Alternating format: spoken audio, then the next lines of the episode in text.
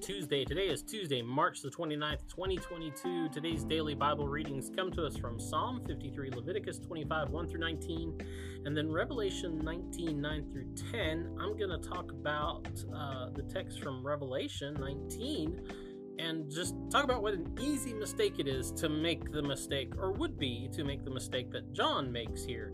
Um, you know, it's been a long, strange trip for John throughout this book of Revelation. There's lots of stuff that has been revealed to him. Uh, it's pretty wild imagery. I mean, if you haven't read the book of Revelation, read it. But keep in mind that you also should have read everything that came before it in the Bible, and it might help you understand what's going on there. Um, but anyway, it's pretty wild imagery. Uh, and he's had this angel as his guide, you know, throughout it. So that's kind of extraordinary too. So you can understand that by the time in the, we get to the place in the story that John's at, he's a little turned upside down. Things are kind of off kilter for him. Uh, so when this angel gives him some kind of, because we're getting to the end of the whole revelation here, but when the angel gives him kind of these last words of wisdom to write down, um, John is a little bit overwhelmed. And he doesn't really know what to do, and he falls to his knees and begins worshiping the angel, the messenger, because that's really what the word angel means. It means messenger. Um, and this guy, this angel, this guy, this angel is a messenger from God. Um, and so the, he does this, and the angel reacts really, really quickly, which is a good sign because there were other angels that wouldn't have reacted so quickly, so that would have been bad. But um, that's a whole nother story.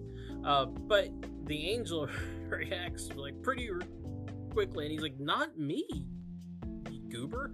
He's like, "You know, no, don't do that. You can't do that. You must not do that. Um, get up. You know, stop worshiping me." Um, because, and this is the interesting thing. Um, because keep in mind, this is an angel. This the angels dwell within, you know, in the presence of God. Um, they are an order of magnitude above where we are, and this angel says, "You can't worship me because I'm just a servant like you." That's interesting. Um, you know, he says that's that's kind of the point of this. I'm just a servant like you, and the message that you and I have to share is worship God. You know, that, that, God is the one in charge and He's the one to whom all our worship should be focused. That's kind of the point of all bringing you here, John.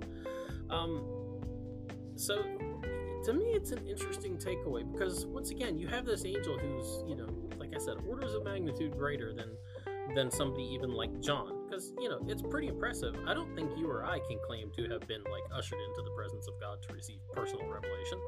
Um, John was, and uh, but this angel puts himself on the same tier with John in the fact that they're both servants of the same God. They both serve the same God for the same ends. That is, to edify the people with a message of worship of God in the face of everything else that's going on in the world, that they should worship God. Um, and that should kind of tell us something about maybe about the type of people in our lives or the type of people that we might run across in our day-to-day lives our lives you know social lives in the world or, and even our lives in the church. If we run across people who um, get the feeling they desire our worship. They they wouldn't be so quick to tell us to get up and stop worshiping them. Um, those people that maybe desire our, our worship and attention over and above God. Um, when we run into people like that in the world, we should probably kind of pay attention and walk away. Um, because if an angel is not too good to point out your mistake, maybe they should be too. Anyway, that's the DBR for today. Get out, enjoy the day, and we'll talk to you later.